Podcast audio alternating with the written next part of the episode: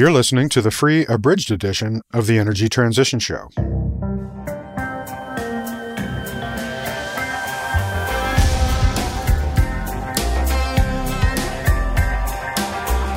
coal, hydro, nuclear energy, natural gas, energy infrastructure, solar power, wind turbines.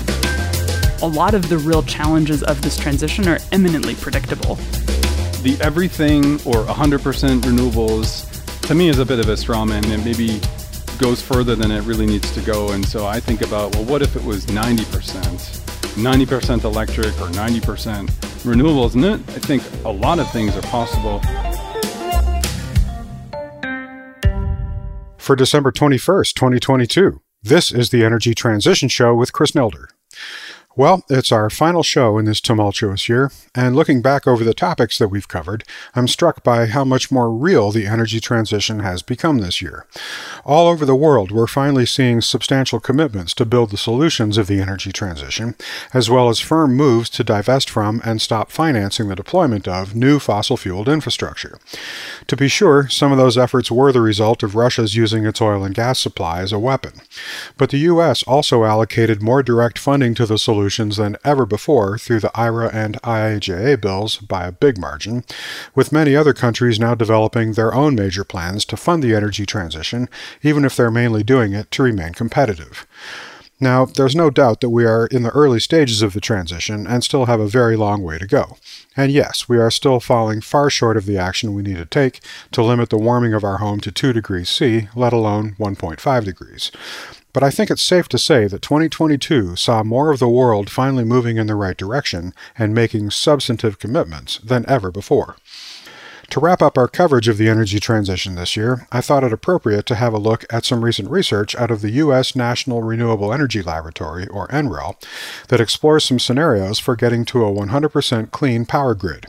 As you'll hear in this episode, NREL has produced two major studies in recent months one that looks at various pathways to a 100% clean power grid, and another that specifically looks at how we might meet the last 10% of the need, which some observers believe will be the hardest part.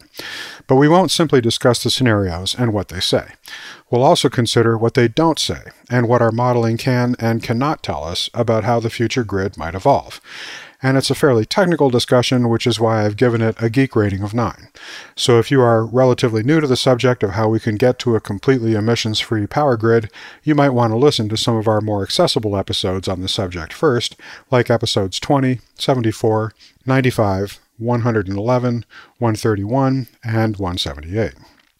Our guide to these studies is one of their authors, grid power researcher Paul Denholm, who you may remember from his previous appearance on the show back in episode 58 on solar plus storage systems.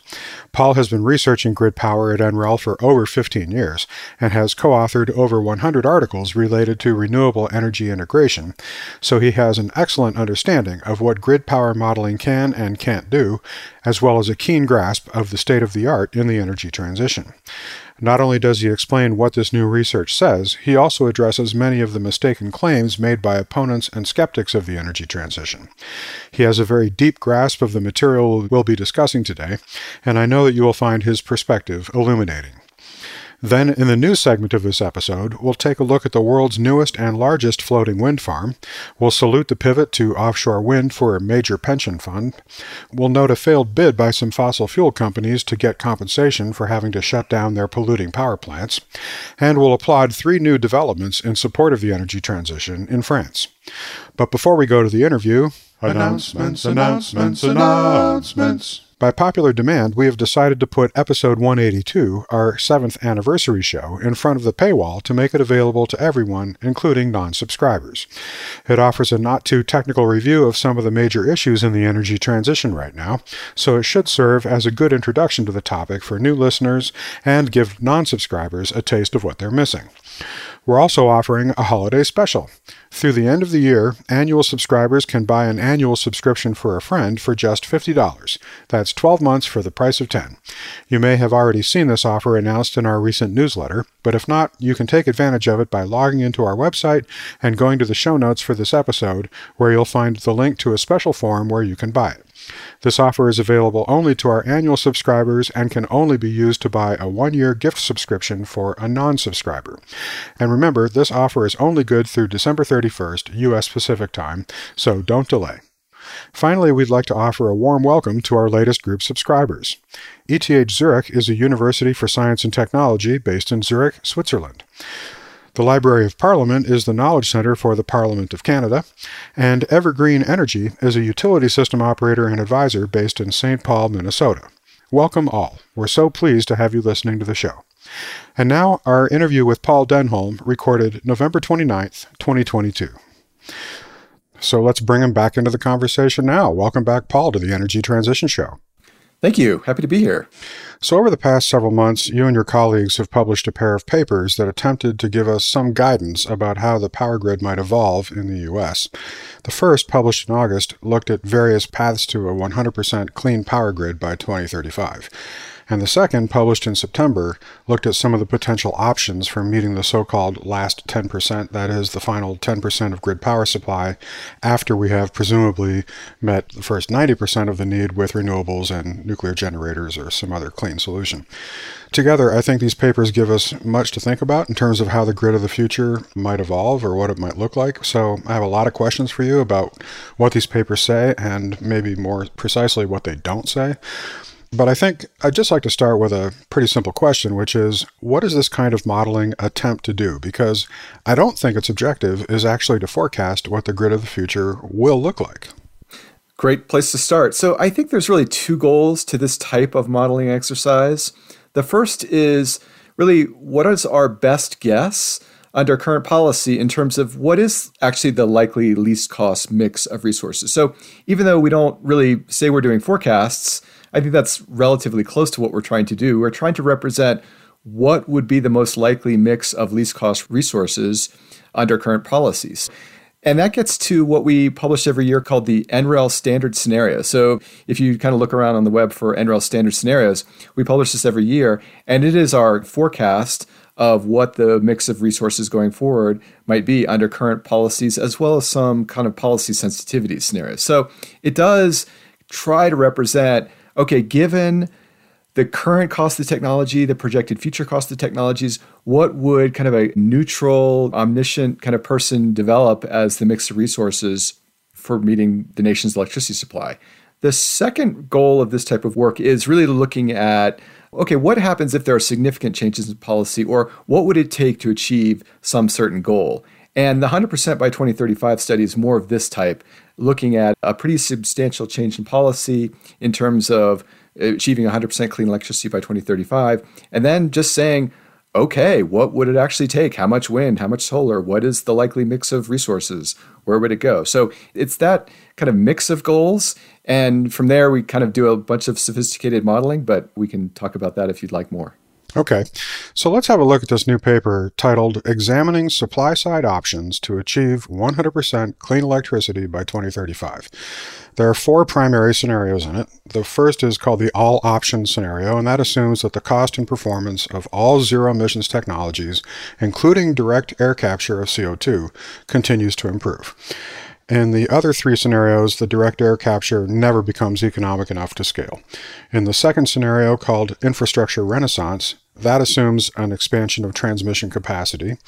The constrained scenario assumes that higher costs constrain both generation and transmission, which results essentially in an expansion of nuclear power. And the final scenario, called no CCS, assumes that no carbon capture and storage or CCS technologies become economic or ever get to scale. Now, all four of these scenarios lead to a 100% clean power sector by 2035, even with 66% higher demand from electrifying transportation and buildings on the way to a net zero emissions economy by 2050. So, how does defining the scenarios in this way help us to understand our options in the future? So, one of the first things that we decided to do when we did the study was to try and not make a central scenario. We realized that no one would ever agree on what kind of the primary scenario should be. So, that's one of the reasons why we decided to do four separate scenarios. And yes, they do a kind of what if exploration of some of the potential different pathways. So, for instance, CCS is a really huge lever. So, when we talk about, okay, what are the different technologies that could be used, CCS is one of those that could really change the outcome of what a clean electricity system looks like. Likewise, the constrained scenario, I think, kind of unfortunately represents what might happen if we just can't streamline the siting and permitting, particularly for new transmission resources. So, those kind of reflect two examples of the types of things we wanted to look at. And the resulting mixes really reflect these restrictions or constraints. So, for instance, the no CCS cases, that really requires a really heavy dependence on hydrogen, for example, whereas the constrained case, where it can't build transmission, it depends more on solar because more solar can be deployed without transmission. Plus, the constrained case is where we get a really massive deployment of new nuclear capacity. So, these scenarios let us explore these what if cases and also kind of politically make people happy to, to make sure that there is a potential role for all these technologies if some of the cost and performance goals can be met. When I look at the way these scenarios are constructed, it occurs to me that they are almost like a like a foil or like the negative of a photograph or something. It sort of defines like if you blocked out all these other things, this is what you would have left. is that a fair way to look at it, do you think? I think so. I mean, we tried to do at least some positive as well as negative. So that's why, for instance, we did the infrastructure renaissance case. What happens right. if you can build more transmission? But realistically, not all of these things are going to happen.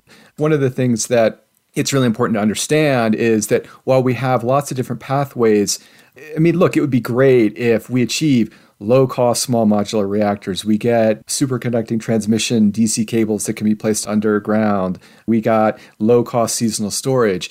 And I'd love it if all those things happen because my primary goal is as a technology neutral analyst is to figure out which mix of technologies can achieve reliable least cost electricity. And I don't really have any preference over which one wins from a policy standpoint. I just want clean electricity. But we do have to recognize the fact that not all of these technologies are probably going to succeed. So we do need to make sure that we understand the implications of what happens if if we can achieve low cost nuclear power, for instance. Right. Or if you can't have a big expansion of generation and transmission, then that leaves nuclear as one of the few remaining options. Or if you can't deploy that more transmission capacity, then maybe that opens up more opportunity for distributed renewables or other DERs, right? That's right. And transmission is really one of the biggest factors in the study we really identified. And that's largely driven by just the fantastic wind resources we have here in the US. If you can build transmission to tap into those wind resources, it just makes things so much easier and so much cheaper. Yeah. Well, now this is a big report. It's 161 pages, just packed with data and charts and analysis, and it's kind of easy to get lost in the details, but I'll try to pull out a few salient points or things that jumped out at me anyway.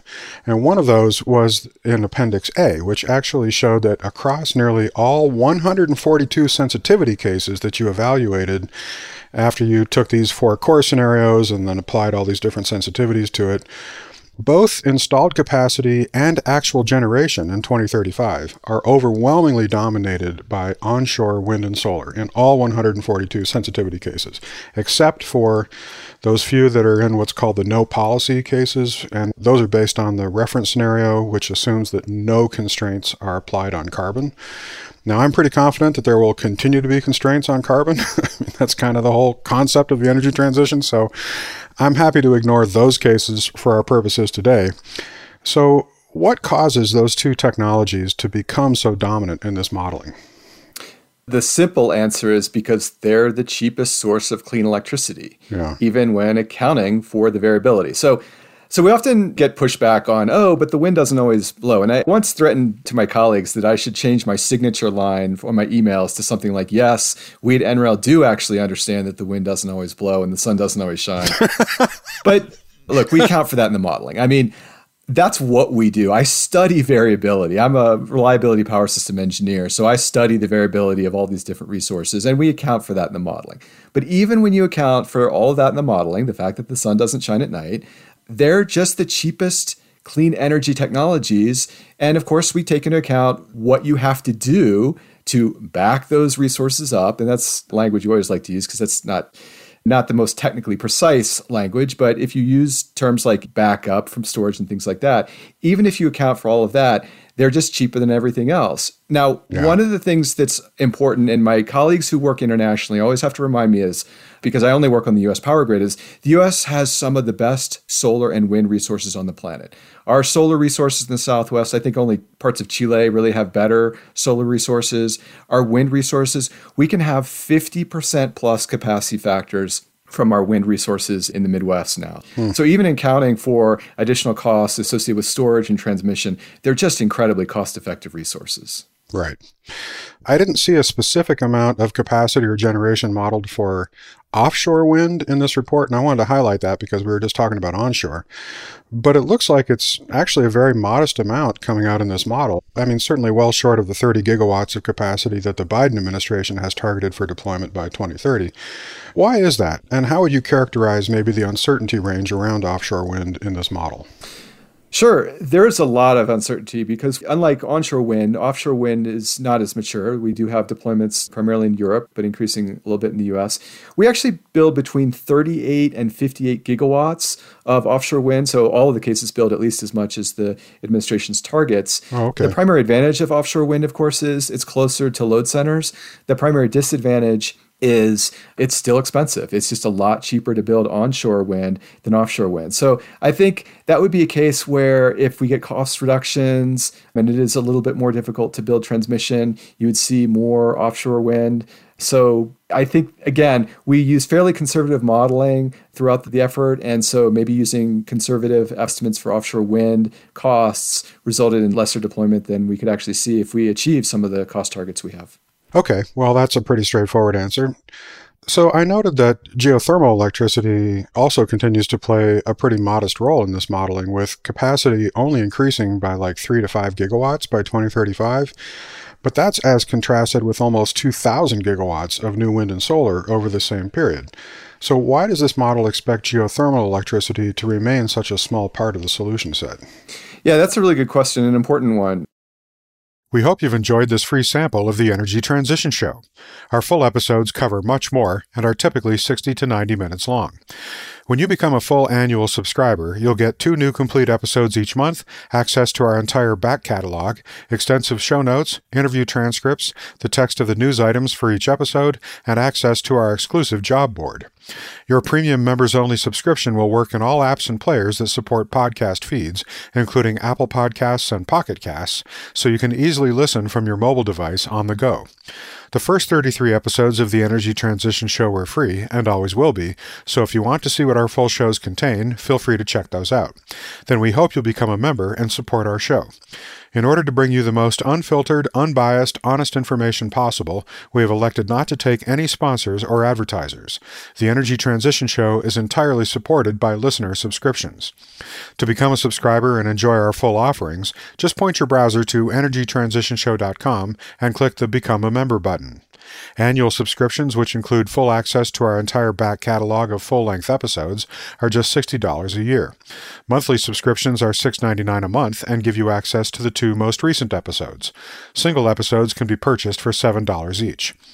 We also offer discounted annual subscriptions for individual university students and professors, as well as group licenses for companies, nonprofits, and universities. So join us today and support our ad free podcast featuring high quality, cutting edge interviews and news about the most important story of our time energy transition. And now a quick look at some recent news items. Item 1. Norway's first and the world's largest floating wind farm generated its first power in mid November, according to its developer, Norwegian energy firm Equinor. The Hywind Tampen wind farm is located around 140 kilometers, or 87 miles, off the coast of Norway in the North Sea, in water depths ranging from 260 to 300 meters. It will actually be used to provide power to Equinor's Gullfaks and Snorre offshore oil and gas fields, where it is expected to meet around 35% of their electricity demand and cut CO2 emissions from the fields by around 200,000 tons per year. Originally announced in 2018 and expected to be complete in 2023, the wind farm will consist of 11 8 megawatt turbines for a total nameplate capacity of 88 megawatts. Equinor said the turbines at Hywind Tampen were installed on a floating concrete structure with a joint mooring system. Equinor also claims to have built the world's first floating wind farm, a five turbine, 30 megawatt facility called Hywind Scotland, in 2017. And while I have some mixed feelings about celebrating a wind farm that will just produce more oil and gas, the oil and gas industry's expertise with such large floating infrastructure in deep water is what makes floating wind farms possible. And those deep water floating wind turbines are expected to generate a significant share of the renewable power that will make the energy transition successful in the coming decades. More floating wind farms are now under consideration, including one by RWE Renewables and Kansai Electric Power offshore of Japan, one by Norway's Statkraft off the coast of Aberdeen, Scotland, and three major offshore wind projects in Australia, as we have reported previously on this show. And as we discussed in episode 179, the Biden administration has set a target of deploying 15 gigawatts of floating offshore wind capacity by 2035 and launched the so called Floating Offshore Wind Shot, which aims to reduce the cost of floating technologies by over 70% by 2035. Item 2. But at 88 megawatts, Hywind Tampen's claim to being the world's largest offshore wind farm may not stand for long. ABP, the largest pension fund in the Netherlands with about 500 billion euros. Well, that's it for this episode of the Energy Transition Show. Thanks for listening. You can find our show archive and give us feedback and suggestions at energytransitionshow.com and follow us on Twitter at Transition Show. Chris Nelder creates the show, Kevin Melsheimer edits it and makes us all sound brilliant, and Justin Ritchie produces our listener experience. Mike Sugar composed and produced our theme music, and you can find him at MikeSugarMusic.com. The Energy Transition Show is a production of the XE Network.